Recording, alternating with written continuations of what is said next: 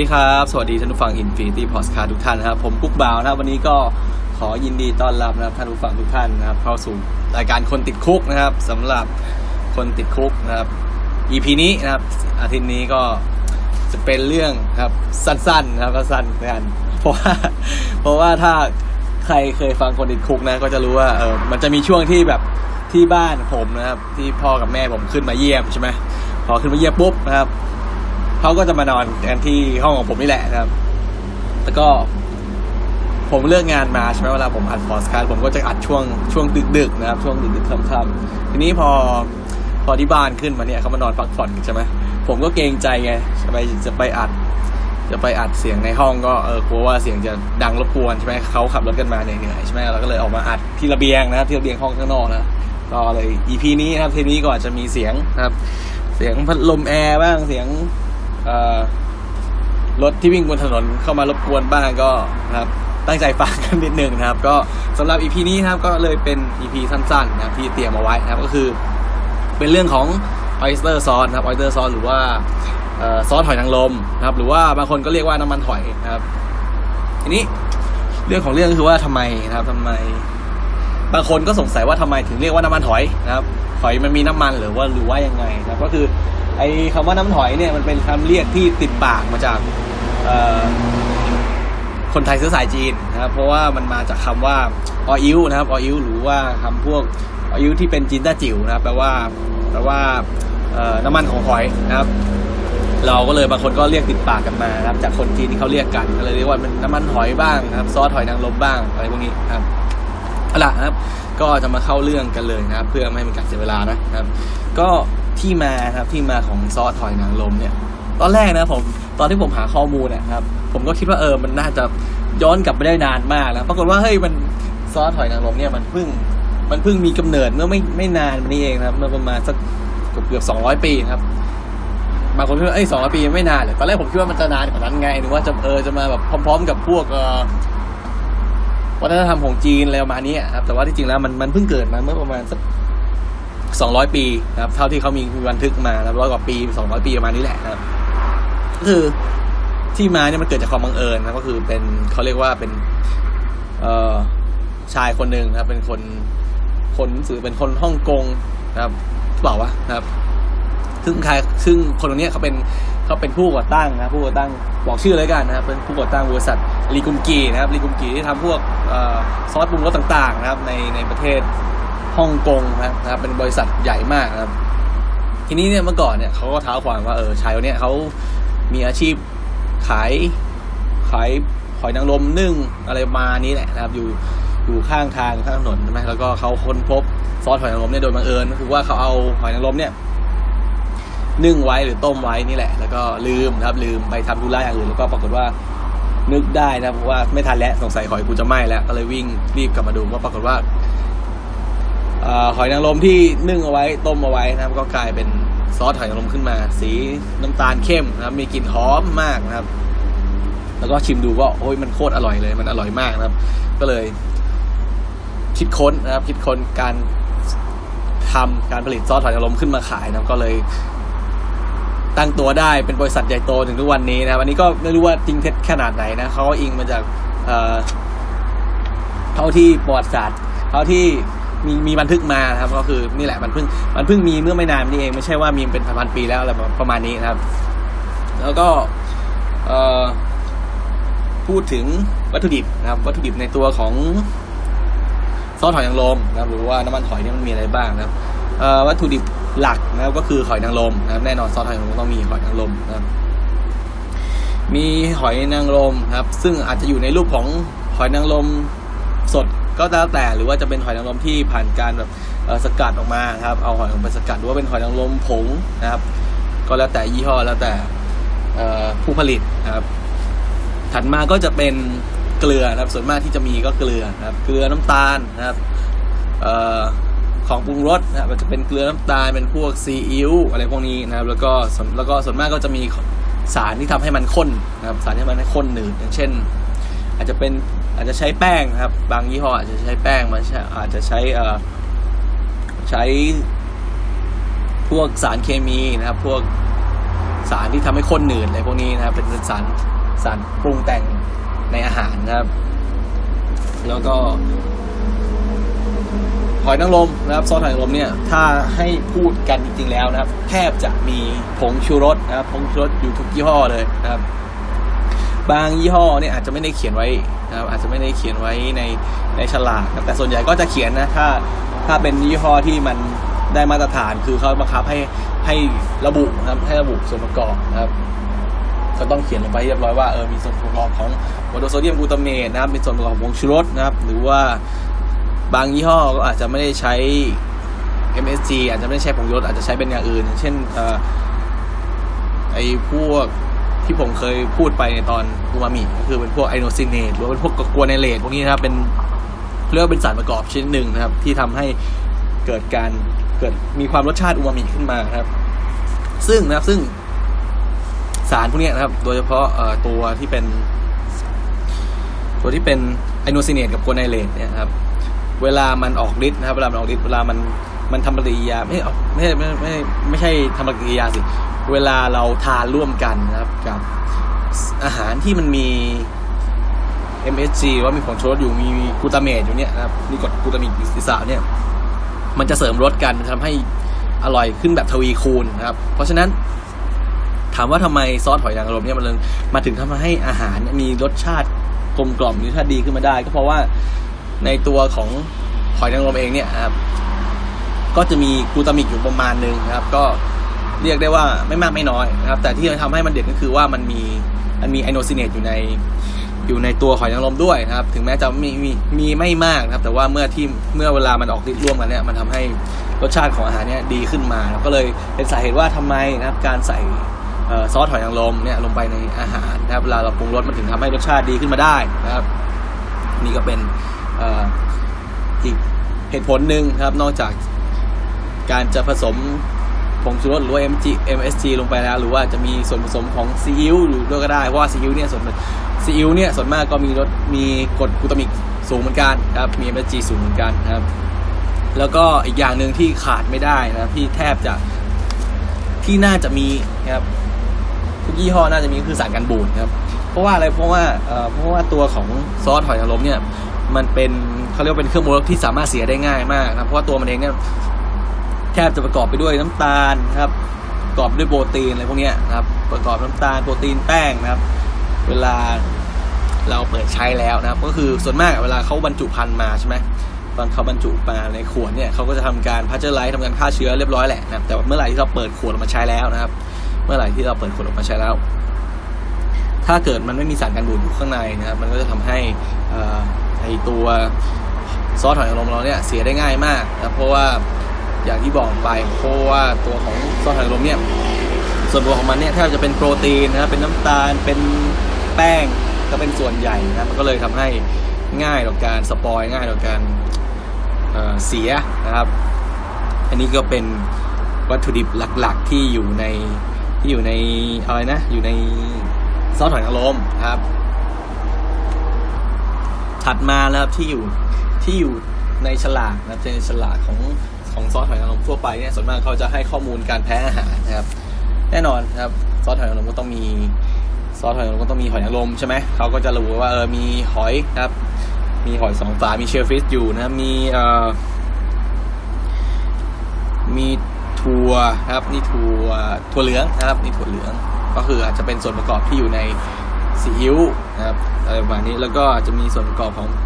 แป้งสาลีนะครับแป้งสาลี แป้งสาลีเนี่ยบางครั้งก็นอกจากจะอยู่ในในซีอิ๊วแล้ว บางครั้งก็อาจจะเป็นแป้งที่ใส่ลงไป เพื่อมันทำทำให้มันเกิดความข้นนะครับความข้นหนืดขึ้นมานะครับอันนี้ก็เป็นเป็น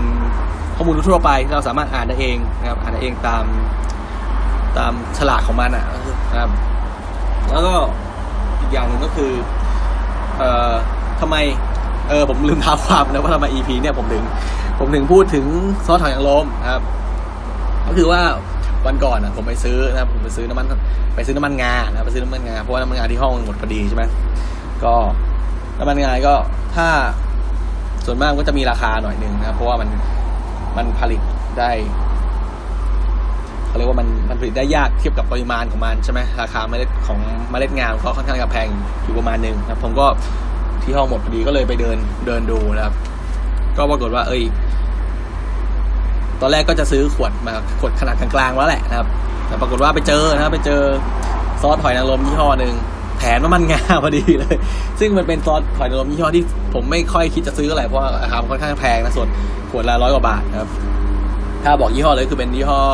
นี่แหละเลกุมกีนะเป็นเป็นยี่ห้อพายเรือนะครับยี่ห้อผู้หญิงพายเรือใช่ไหมเป็นตัวพรีเมียมของของแบรนด์นี้แล้วนะครับ แต่ปกติผมก็ใช้ตัวที่เป็นเป็นแพนด้าอยู่นะครับเพราะว่าตัวแพนด้าเนี่ยส่วนใหญ่ตัวที่เป็นแบรนด์แพนด้าเนี่ยจะใช้ตามร้านอาหารจีนนะครับที่ค่อนที่ค่อนข้างมีราคาหน่อยหนึ่งค่อนข้างมีมี เพราะว่าอะไรเพราะว่าซอสของเราไอซอสแพนด้าเนี่ยค่อนข้างแพงกว่าเออแพงกว่า ซอสหอยนางรมยี่ห้ออื่น พอสมควรนะครับ ราคาก็เกือบเกือบสองสามเท่านะครับ แต่ว่ากลิ่นและรสที่ได้เนี่ยมันดีกว่ามากนะครับ ถ้าถ้าแบรนด์นี้ฟังอยู่ก็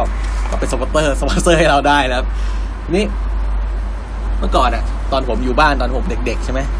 ที่บ้านก็จะใช้ยี่ห้อทั่วไปปกติแหละนะครับยี่ห้อแม่ครัวบ้างยี่ห้ออะไรนะเด็กสมบูรณ์ยี่ห้อแม็กกุ้งแม็กกี้อะไรประมาณนี้แหละ แล้วแต่ว่าจะหาซื้ออะไรได้นะครับ ซึ่งรสชาติมันก็จะไม่ค่อยแตกต่างเท่าไหร่นะครับ อาจจะมีบางตัวที่เออชอบใช้ใช้แล้วรสชาติมันค่อนข้างดีประมาณนี้นะครับ แต่ว่าพอมาทำงานนะครับมามาทำงาน มาทำงานทางด้านอาหารเนี่ยครับ เราไปเห็นครัวจีนนะครับ แล้วก็เวลาเราไปเดินครัวอื่นใช่ไหมเราเราไปเดินครัวไทย เราไปเดินครัวญี่ปุ่นครัวครัวจีนอะไรเงี้ยเราก็พยายามจะดูว่า เออเขาใช้เขาใช้เครื่องปรุงอะไรวัตถุดิบอะไรนะครับ เราก็ไปเห็นแทบจะทุกที่นะครับ ครัวจีนแทบจะทุกที่เนี่ยที่ ขายขายอาหารที่มีราคาหนึ่งก็จะค่อนข้างนิยมใช้แบรนด์นี้นะเป็นแบรนด์ไอเป็นซอสหอยนางรมตาแพนด้าแหละเพราะอะไรเพราะว่าหนึ่งคือรสชาติกับกลิ่นมันดีมากนะครับแต่ว่ารสชาติจะค่อนข้างเข้มข้นนะครับเข้มข้นกว่าซอสหอยนางรมทั่วไปแต่แต่ด้วยความที่มันเข้มข้นแหละครับราคาที่มันแพงกว่านี่ยมันก็เลยทำให้มีการเรียกว่าพอเฉลี่ยแล้วนะครับ พอเฉลี่ยต่อต่อการใช้แล้ว มันก็ไม่ได้แพงกว่ากันมากเพราะรสชาติมันเข้มข้นกว่านะครับ ก็เลย ผมก็เลยลองซื้อมาใช้บ้างแล้วก็โอเคอยู่ก็ก็ก็ดีแหละ ถือว่าดีกว่ายี่ห้ออื่นนะครับยี่ห้ออื่นที่เคยใช้ตอนเด็ก ๆ ตอนอยู่ที่บ้านมากพอสมควรครับ ก็เลยใช้มาเป็นประจำทีนี้ไอตัวพรีเมียมของมันเนี่ยผมไม่เคยผมผมไม่เคยก็ไม่เคยคิดจะซื้อหรอกเพราะว่าไอตัวที่ผมใช้อยู่ประจำมันก็มันก็โอเคแล้วนะครับในระดับหนึ่งนะครับโอเคมากเลยแหละครับ แล้วก็วันนั้นก็พอดีไปเดิน ไปเดินซูเปอร์มาร์เก็ตเล่น แล้วก็มัน น้ำมันหอย เอ้ยน้ำมันงา มันหมดพอดีใช่ไหมก็ปุ๊บเดินดูล็อกน้ำมันงานะครับ ก็มีสองสามยี่ห้อนะครับ ราคาก็ค่อนข้างแพงครับทีนี้ก็ไปเจอ อันนี้แหละ ก็เลยเดินเดินไปเรื่อยปรากฏว่าก็เจอล็อกที่เป็นขายนะครับเชลที่ขายไอซอสหอยนางรมครับ ก็พอดีเลยพอดีกับว่าไอซอสหอยนางรมเนี่ยตัวพรีเมียมเนี่ยมันมันแถมนะมันแถมน้ำมันงาพอดีก็เป็นขวดเล็ก ซึ่งผมก็ไม่ได้ต้องการขวดใหญ่อยู่แล้วนะเพราะว่าน้ำมันงาเนี่ย มันใส่นิดเดียวนะครับ มันใส่แค่ ส่วนมากถ้าเราใส่อาหารผัดอาหารจีนพวกนี้นะครับ เราจะใส่ตอนตอนก่อนจะเสิร์ฟนะครับ อย่างถ้าเป็นผัดผักนะครับ เราก็ใส่เหยาะก่อนเสิร์ฟนิดนึง เพราะถ้าเกิดน้ำมันงาเนี่ยมันมันเป็นน้ำมันเป็นน้ำมันที่ถ้าเกิดเราใส่แล้วก็เราโดนความร้อนแรงๆเนี่ยกลิ่นมันจะหายไปนะครับ เราต้องใส่ก่อนก่อนจะเสิร์ฟหรือว่าตอนปิดไฟแล้วอะไรประมาณนี้นะครับกลิ่นแล้วรสชาติของน้ำมันงาก็จะส่วนใหญ่ก็จะคงอยู่ครบนะครับ ก็เลยตัดสินใจนะครับก็เลยลองซื้อมาใช้ดูนะเพราะว่าไหนๆมันก็แถมไหนๆมันก็แถมน้ำมันงาไปแล้วนะครับ ก็เลยซื้อมาใช้ดูก็ ตอนแรกที่ซื้อมาใช้นะครับ ก็ลองผัดเลยแวะซื้อแวะซื้อถั่วแขกนะครับแวะซื้อถั่วแขกแล้วก็ซื้อหมูมานะครับผมแล้วก็ซื้อดอกกุ้ยช่ายด้วยเพราะว่าผมเป็นคนชอบกินผัดน้ำมันหอยนะที่เป็นผัดถั่วแขกผัดดอกกุ้ยช่ายมากนะครับก็เลยซื้อมา เป็นคือเป็นผักไม่กี่ชนิดที่ผมชอบกินไงใช่ไหมก็เลย ซื้อติดกลับมาด้วย แล้วก็ลองผัดดูนะครับโหแบบก็ดีอะครับก็คือรสชาติมันมันจะไม่รสรสชาติจะไม่จัดเท่าตัวที่ใช้อยู่ประจำแต่ว่ามันมีความกลมกล่อมอะครับมีความกลมกล่อมก็คือ แทบจะไม่ต้องปรุงรสมากนะครับ ใส่จะใส่ซีอิ๊วเพิ่มนิดหน่อยแค่นั้นเองก็คือได้แล้ว แล้วก็หอมครับหอมกลมกล่อมมากเลยนะครับ แต่ก็ ถามว่าถ้าจะให้ซื้อคราวหน้าถ้าให้ซื้อแบบไม่แถม ไม่แถมแล้วมันงาไม่ก็คงไม่ซื้อเพราะราคามันก็ค่อนข้างต่างพอสมควรนะแล้วก็ ความต่างเนี่ย มันมันนิดหน่อยนิดเดียวแค่นั้นเองนะครับ ก็นี่ก็พูดถึงสาเหตุสาเหตุของ EP นี้นะว่าทำไมพูดถึงน้ำมันหอยหรือว่าออยเตอร์ซอสนะครับ ทีนี้พอเราพูดถึงส่วนประกอบไปแล้วนะครับ ส่วนประกอบของน้ำมันหอยไปแล้ว เราก็จะมันดูว่าส่วนประกอบสำคัญของน้ำมันหอยเนี่ยซึ่งก็คือหอยนางรมเนี่ยครับ หอยนางรมเนี่ยมันมันมันมีคุณค่าทางโภชนาการอะไรบ้างนะครับ หลายคนนะครับ หลายคนอาจคิดว่าเออ กินหอยนางรมแล้วคอเลสเตอรอลสูงนะครับ กินหอยนางรมแล้วไขมันนะครับ ไขมันสูงอะไรประมาณนี้ครับเอาละนะผมจะมาเล่าให้ฟังนะครับจะมาจะมาพูดให้ฟังว่าอันที่จริงแล้วนะครับ ตัวหอยนางรมเนี่ย เป็นเป็นอาหารที่ค่อนข้างมีประโยชน์นะมีประโยชน์มากนะครับ เมื่อเทียบกับสารอาหารที่ได้รับนะก็คือหอยนางรม100 กรัมนะครับ100 กรัมขนาด 100 กรัมเนี่ยนะครับคิดจากน้ำหนักเนื้อนะไม่เอาเปลือกนะครับถ้าน้ำหนัก 100 กรัมนี่ก็แทบจะเป็นหอยนางรมตัวใหญ่แล้วนะเท่าหอยนางรมสุราษฎร์บ้านเรานะครับ อย่างเช่นถ้าเป็นหอยพวกหอยนางรมของฮอกไกโดสแกลล็อปไม่ใช่ไม่ใช่สแกลล็อป เป็นถ้าเป็นหอยนางรมของฝั่งญี่ปุ่นเนี่ยมันก็จะใหญ่กว่านั้นอีกอาจจะอยู่สักประมาณ 120ถึง130 กรัมนะแต่ว่าถ้าเป็นหอยนางรมของไทยนะครับของฝั่งสุราษฎร์เนี่ยตัวตัวขนาดใหญ่ๆหน่อยนะครับก็น่าจะสักประมาณ 80 กรัม 100 กรัมนะครับก็ตีว่า 100 กรัมกันง่ายๆหนึ่งตัวนะครับหอยนางรมร้อยหนึ่งร้อยกรัมนะครับมีแคลอรี่นะครับให้ทายว่าประมาณเท่าไหร่ ไม่สูงมากแค่ประมาณอยู่ประมาณ 60นะครับ60ถึง80 แคลอรี่เท่านั้นเองครับเอ่อเทียบกับเนื้อสัตว์นะครับ100 กรัม 60ถึง80กิโลแคลอรี่นี่ก็ถือว่าอยู่กลางๆนะไม่สูงไม่ต่ำนะครับ ไม่สูงไม่ต่ำเทียบกับเนื้อเนื้อไก่ติดมันนะครับ เนื้อเนื้อไก่ส่วนที่เป็นส่วนน่องนะครับ ส่วนน่องส่วนสะโพกเนี่ย ยังใช้แคลอรี่สูงกว่าเลยนะครับ แล้วก็ไขมันนะครับ ไขมันของไขมันที่อยู่ในในตัวของหอยนางรม oyster เนี่ยนะ มีแค่ประมาณ 3-4%เท่านั้นเองคำว่าถ้าสงสัยว่า 3-4%คือขนาดไหนนะครับ เอาเป็นว่านะครับนมสดนะครับ นมสด นมสดรสจืดทั่วไปที่ขายตามตลาดเนี่ยหนึ่งร้อยกรัมนะครับเป็นหนึ่งร้อยกรัมนมสดเนี่ยก็มีนมมีไขมันอยู่ที่ประมาณ 4.5เปอร์เซ็นต์นะหรือว่า4เปอร์เซ็นต์นะครับเพราะฉะนั้นหอยนางรมนะครับ มีไขมันที่ต่ำกว่านมอีกนะครับเพราะนั้นไม่ต้องซีเรียสนะครับ แต่สิ่งที่ น่าเป็นห่วงก็คือคอเลสเตอรอลครับคอเลสเตอรอลของหอยนางรมเนี่ย ที่เขากลัวว่าเออกินหอยนางรมแล้วคอเลสเตอรอลสูงจริงไหมก็จริงไหมก็คือจริงครับ แต่มันก็ไม่ได้สูงมากจนน่ากลัวนะครับ เพราะอะไรเพราะว่าหอยนางรมหนึ่งตัวเนี่ยครับหนึ่งร้อยกรัมเนี่ยขนาดใหญ่ประมาณหนึ่งร้อยกรัมเนี่ยครับให้คอเลสเตอรอลประมาณเอ่อแปดสิบนะครับแปดสิบมิลลิกรัมแปดสิบมิลลิกรัมเนี่ยก็จะอยู่ที่ประมาณยี่สิบถึงสามสิบเปอร์เซ็นต์ ครับที่ร่างกายต้องการต่อวันนะครับยี่สิบถึงสามสิบเปอร์เซ็นที่ร่างกายต่อวัน ที่ร่างกายต้องการต่อวันนะครับ ฟังนี้อาจจะดูเยอะครับฟังนี้อาจจะเยอะ แต่ว่าสมมุตินะครับ ถามว่าแล้วแคลคอเลสเตอรอล80มิลลิกรัมเนี่ยมันมันเยอะขนาดไหนนะครับ ก็คือถ้ากุ้งนะครับ เทียบกับกุ้ง กุ้ง100กรัมเนี่ยนะครับ มีแคลมีคอเลสเตอรอลสูงกว่าหอยนางรม หนึ่งเท่านะครับ ก็คือจะอยู่ที่ประมาณร้อยห้าสิบร้อยสี่สิบห้าร้อยห้าสิบแถวนั้นครับ เพราะฉะนั้นถามว่าตัวของoyster เนี่ยตัวของหอยนางรมเนี่ยมีคอเลสเตอรอลสูงไหม ตอบว่าก็ให้ตอบก็ตอบไปว่า เอาไปว่าน้อยกว่ากุ้งแล้วกันครับ เพื่อจะได้สบายใจนะครับสำหรับคนที่อยากจะทานหอยนางรมนะครับ แต่ว่ายังยังกลัวว่าจะคอเลสเตอรอลสูงอะไรประมาณนี้นะครับ ก็คือ ในปริมาณที่เท่ากันนะครับ ในปริมาณที่เท่ากันนะคุณทานหอยนางรมเนี่ยคุณได้รับคอเลสเตอรอลน้อยกว่า น้อยกว่ากุ้งนะครับหนึ่งเท่านะครับ ก็ขอให้สบายใจเอาไว้นะครับ แต่ว่าทีนี้ พูดถึงเรื่องคอเลสเตอรอลเนี่ยผมเคยเคยพูดไปในตอนเรื่องไขมันแหละไขมันที่อยู่ในร่างกาย แล้วพวกคอเลสเตอรอล HDL LDL นะครับ ก็คือในร่างกายเนี่ยนะปกติร่างกายเนี่ยจะสังเคราะห์นะครับ จะสังเคราะห์จะสร้างคอเลสเตอรอลขึ้นมาเองนะครับ จาก จากตับนะครับ จากตับให้ให้ร่างกายสร้างขึ้นมาตามเท่าที่ร่างกายต้องการก็คือร่างกายเนี่ยสร้างขึ้นมาเองสักประมาณ 80%นะครับ ส่วนที่เหลือนะครับก็คือ 20%ก็จะรับมาจากอาหารก็คือ ก็คือร่างกายเนี่ยไม่สามารถสร้างคอเลสเตอรอลได้ได้เพียงพอนะครับ ร่างกายสามารถสร้างได้เองแค่ประมาณ 80%ที่เหลือ ที่เหลือนะครับ ร่างกายต้องรับมาจากอาหาร เพราะฉะนั้นก็ไม่ต้องเป็นห่วงนะไม่ต้องห่วงว่าเออ ถ้าเกิดเรา กินคอเลสเตอรอลมากเอ้ยกินอาหารที่มีคอเลสเตอรอลสูงเนี่ยแล้วมันจะทำให้มันจะทำให้คอเลสเตอรอลสูงมากเกินไปในเลือดสูงมากเกินไปก็คือ เมื่อเราทาน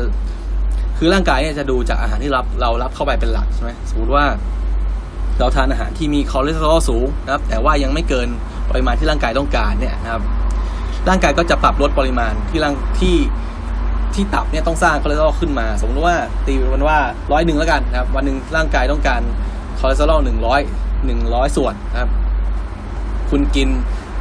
ร่างกายสามารถสร้างได้เองแปดสิบส่วนนะครับ แล้วก็ต้องบริโภคเข้าไปยี่สิบส่วนนะครับปรากฏว่าวันนี้คุณกินคุณโด๊ปเลยนะครับ อยากกินหอยนางรมกินหอยนางรมเยอะ กินไปสักสามตัวนะครับสามตัว ตีว่าตีว่าหอยนางรมที่คุณกินเข้าไปสามตัวรวมกับอาหารอย่างอื่นในหนึ่งวันเนี่ย คุณได้รับคอเลสเตอรอลไปประมาณสัก70%ของ ที่ร่างกายต้องการต่อวันนะครับ ทีนี้คุณก็ไม่ต้องกลัวว่าร่างกายเนี่ยจะผลิตเพิ่มขึ้นมาอีก 80%นะครับ 80 ส่วน แล้วมันจะกลายเป็นว่าร่างกายได้รับคอเลสเตอรอลเกิน กลายเป็นเอ่อ150 ส่วนนี้ไม่ใช่นะครับ พอร่างกายเราได้รับคอเลสเตอรอลจากอาหารแล้วเนี่ยสมมติรับไป 70 ส่วนแล้วนะครับ ก็จะปรับลดการผลิตคอเลสเตอรอลจากร่างกายเองเนี่ยจากตับเองเนี่ยเหลือ 30%ก็คือให้พอนะครับให้พอดีกับร่างกายที่ต้องการใน ให้พอดีกับที่ร่างกายต้องการในแต่ละวันนะครับ ก็คือไม่ต้องเป็นห่วงนะครับว่าเราทานคอเลสเตอรอลสูงครับ ถ้ามันไม่สูงเกินเกินกว่าที่ร่างกายต้องการจริง ๆ นะครับ อันนี้ก็ก็ถือว่าไม่ต้องเป็นห่วงมากนะครับ ไม่ต้องเป็นห่วงมากนะครับก็ต้องให้ต้องระวังนะครับ ไม่ต้องอย่าทานมากเกินไปแค่นั้นเองครับ โอเคครับ ทีนี้ก็พูดถึงวิธีการทำนะวิธีการผลิตนะครับพูดถึงวิธีการผลิตก่อนนะครับ ถ้าเป็นในลายผลิตนะครับลายผลิตของ ของซอสหอยนางรมทั่วไปเนี่ยเขาก็จะเอาส่วนผสมนะครับมามามิกกันนะครับมาผสมกัน แล้วก็มาให้ความร้อนนะครับ ให้ความร้อน ก็ได้ออกมาเป็นเป็นซอสหอยนางรมบรรจุขวดทำการฆ่าเชื้อทำงานพัชไลแล้วก็วางขายนะครับ ส่วนประกอบที่เห็นทั่วไปนะครับ ก็จะเป็นหอยนางรมสกัดนะครับ ไม่ว่าจะเป็นในรูปแบบผงรูปแบบน้ำนะครับ หรือว่ารูปแบบที่เป็นเป็นเพสเป็นเป็นไอเป็นคล้ายๆ เรียกว่าอะไรวะ เป็นข้นๆเลยประมาณนี้ครับเป็นขีข้นๆเลยประมาณนี้ครับแล้วก็ที่เหลือก็จะเป็นเกลือน้ำตาลนะครับสารทำให้ข้นหนืดเป็นพวกผงชูรสเป็นพวก FSG เป็นพวกแล้วก็เป็นสารกันบูดนะครับมาผสมให้เข้ากันนะครับ ให้ความร้อนเคี่ยวให้เข้ากัน แล้วก็บรรจุขวดนะครับอันนี้ก็คือเป็นซอสหอยนางรมทั่วไปแบบเขาเรียกว่าแบบอุตสาหกรรมนะครับ แต่ว่าซอสหอยนางรมแบบโฮมเมดนะครับ ถ้าใครอยากจะลองทำนะครับ ถ้าใครอยากจะลองทำอันนี้นะครับ อันนี้ผมเป็น ผมเคยเคยดูมานานมากแล้วนะครับ เคยดูนานมากแล้ว ในรายการ Dotch Cooking Show นะครับ Dotch Cooking Show หรือว่าภาษาไทยนะภาษาไทยตอนที่เข้าฉายตอนตอนช่อง True Excite เนี่ย ตอนนั้นมันชื่อว่า Cooking Showdown นะครับ Cooking Showdown ตอนนั้นผมก็นึกอยู่เฮ้ยมันผมจำได้มันเคยมันเคยทำซอสหอยนางรมเองครั้งหนึ่งครับผมก็เปิดไฟล์ครับ หาย้อนกลับไปดูก็ปรากฏว่าเป็นตอนที่ แข่งกันระหว่างเนื้อผัดน้ำมันหอยครับ เนื้อผัดน้ำมันหอยเนื้อผัดน้ำมันหอย แล้วก็ไก่ทอดนะครับ ไก่ทอดราดซอสสูตรจีนเลยมานี้แหละนะครับ ก็เป็นอาหารจีนสองจานนะครับ แข่งกันนะครับ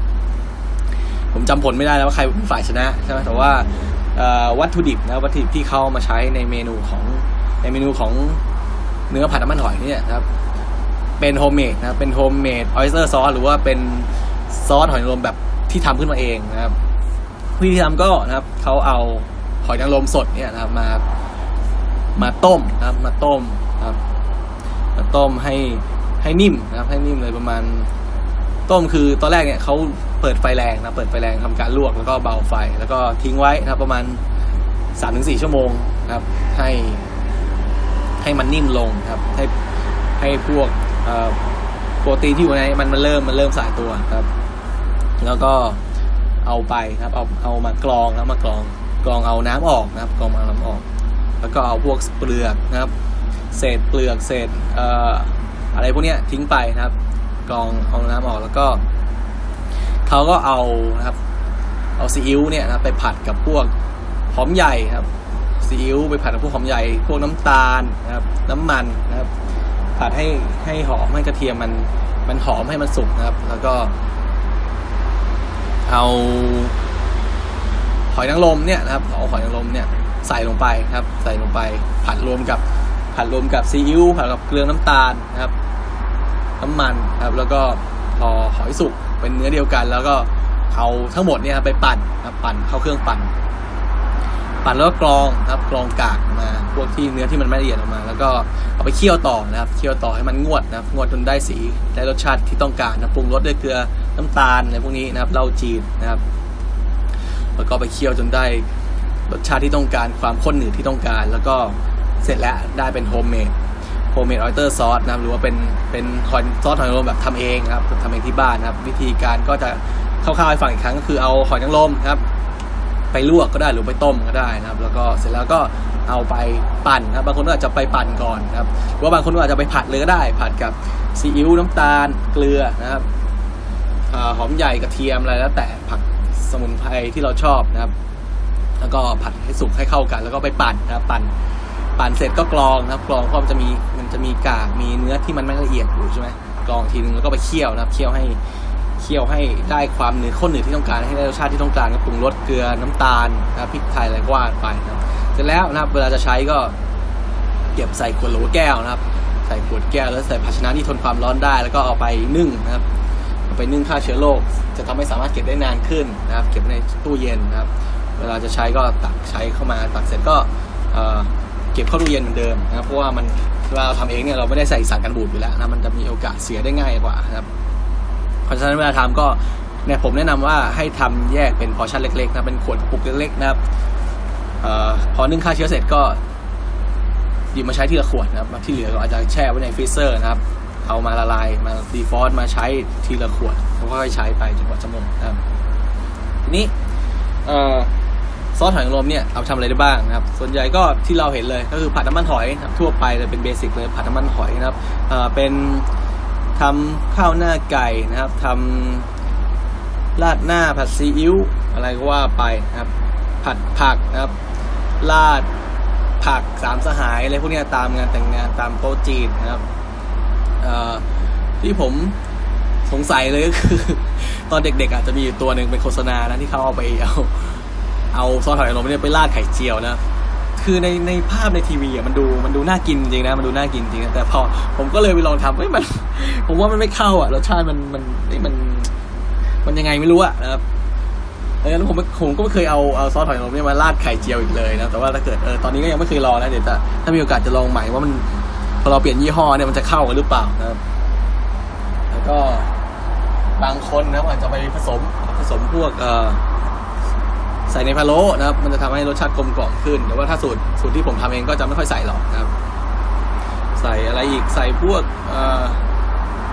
ต้องบอกว่านะครับต้องบอกว่านะครับซอสหอยนางรมเนี่ยสามารถใส่กับอาหารส่วนใหญ่อาหารส่วนใหญ่ที่ใส่ซีอิ๊วได้นะครับเพราะเบสเนี่ยครับเบสของรสชาติเนี่ยมันอยู่ในทางเดียวกันนะครับแต่ว่าเมื่อไหร่ที่เป็นเอ่อ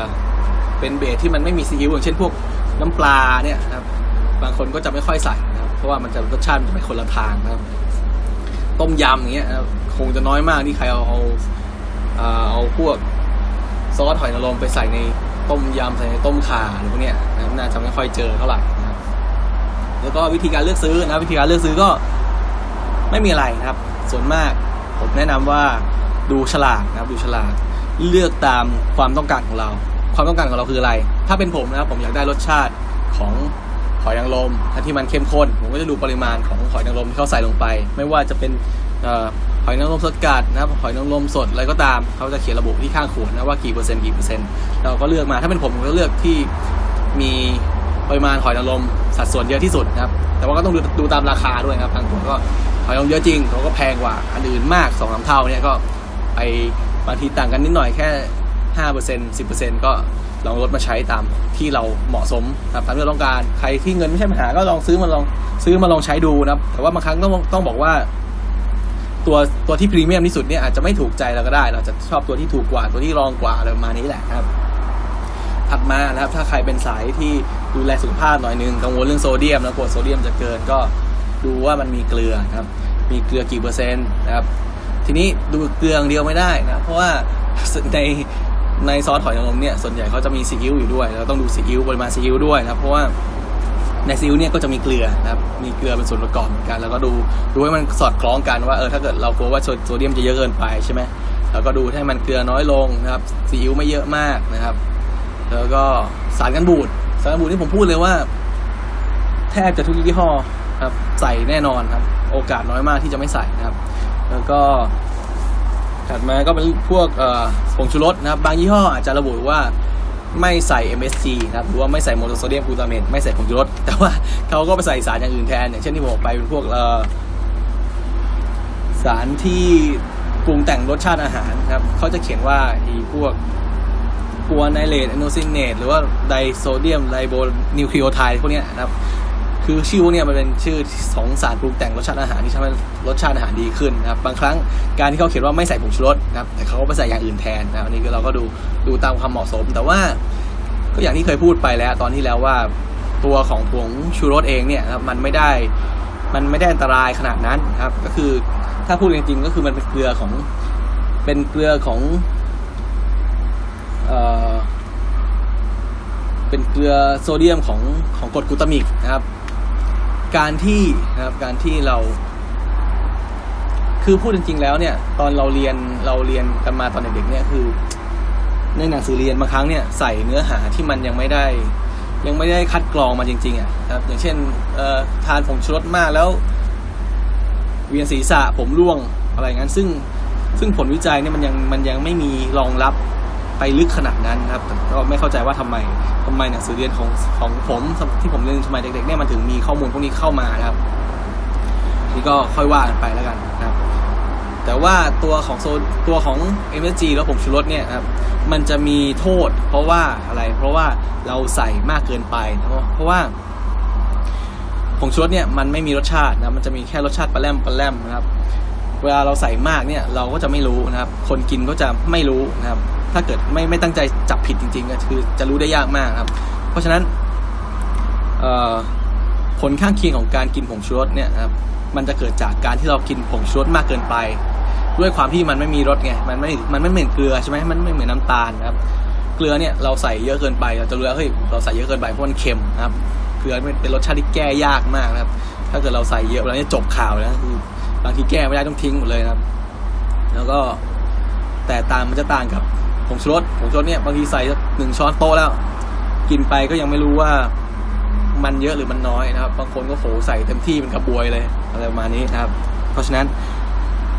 สิ่งที่น่ากลัวจริงๆของผงชูรสคือว่าคนทำเนี่ยคนทำอาหารเนี่ยใส่ผงชูรสมากเกินไปนะครับ พอใส่ผงชูรสมากเกินไปนะครับ มันก็ทำให้เกิดผลที่เกิดกับร่างกายเนี่ยเหมือนกับการได้รับโซเดียมมากเกินไปนะครับ ก็คืออาจจะมีอาการ เอ่อเหมือนบริโภคบริโภคเกลือมากเกินไปก็คือหิวน้ำนะครับหิวน้ำคอแห้งนะครับเอ่อเพราะอะไรเพราะว่า เพราะว่าความเข้มข้นนะครับ ความเข้มข้นของโซเดียมเนี่ยของในเลือดเนี่ยมันสูงครับ ร่างกายก็เลยต้องดูดน้ำนะครับดูดน้ำที่อยู่ในร่างกายเนี่ยเข้าไปในในในกระแสเลือดเพื่อทำให้เลือดเนี่ยมันมันมันเข้มข้นน้อยลงนะครับมันก็เลยทำให้เรารู้สึกกระหายน้ำหิวน้ำนะครับ จากการที่ร่างกายเนี่ยขาดน้ำนะครับ เพราะว่า เดียมในเลือดมันดึงน้ำไปนะครับ นี่ก็เป็นเป็นผลคร่าวๆจากการบริโภคสุดผงชูรสมากเกินไปนะครับ ทีนี้ก็อย่างที่บอกแล้ว ก็ไม่มีอะไรแล้ววิธีการเลือกซื้อ ส่วนมากก็จะเลือกซื้อยี่ห้อกับที่เราที่เราที่เราคุ้นเคยแหละครับ แต่ว่าถ้าเกิดผมก็แนะนำนะใครอยากลองใช้ยี่ห้ออื่นก็ลองเปลี่ยนดูบ้าง อาจจะต้องซื้อขวดใหญ่หรอกลองซื้อขวดเล็กมาใช้ก่อนครับ ถ้าใครว่างมาก มีความว่างอย่างผมก็อาจจะลองซื้อมาสองสามยี่ห้อมาแล้วก็เทียบกันไปเลยครับ เราจะได้รู้ว่าเออเราชอบรสชาติแบบไหนคราวหลังจะได้ซื้อถูกนะครับ แล้วก็ เรื่องซื้อก็ไม่น่าจะมีอะไรนะครับ เออ ผมแนะนำอย่างหนึ่งถ้าเกิดเราไม่เป็นคนที่ไม่ได้ทำอาหารบ่อยนะครับ ไม่ได้ทำอาหารบ่อยเราควรจะซื้อซอสหอยนางรมที่ขวดไม่ใหญ่เกินไปครับเพราะว่าซอสหอยนางรมเนี่ยเราไม่ได้ใส่เยอะแล้วนะครับ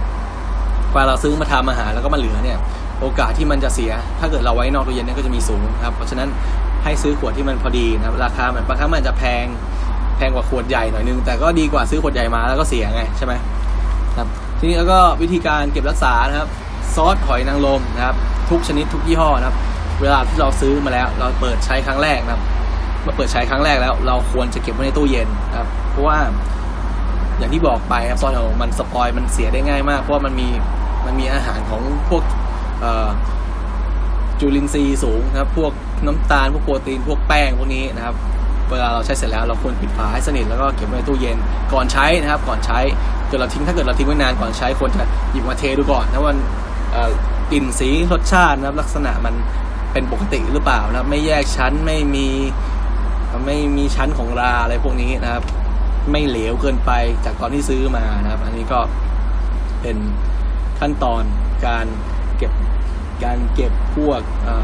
ซอสหอยนางรมแบบง่ายๆนะครับก็โอเคสำหรับวันนี้นะครับสำหรับวันนี้ก็พูดไปเรื่องของซอสหอยนางรมหรือว่าบางคนอาจจะติดเรียกว่าน้ำมันหอยนะครับ แล้วก็ประวัติคร่าวๆนะครับประวัติคร่าวๆส่วนประกอบนะครับ แล้วก็พูดถึงเรื่องของ oyster หรือหอยนางรมว่ามันมีคุณค่าทางโภชนาการยังไงนะครับ มีแคลอรี่ที่ไม่สูงมากไขมันก็ไม่ได้สูงนะครับแคลคอเลสเตอรอลก็ไม่ได้สูงมากบางครั้งเราคิด เรากังวลมากเกินไปเราฟังกันมาว่า เออ